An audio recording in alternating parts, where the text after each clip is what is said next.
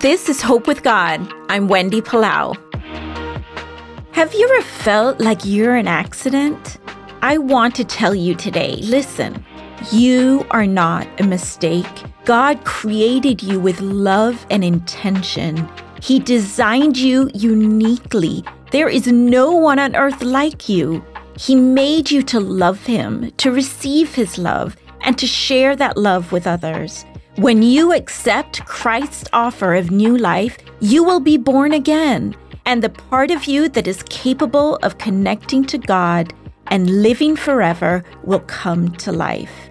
You will not be your own any longer. You will belong to God, and nothing can separate you from His love.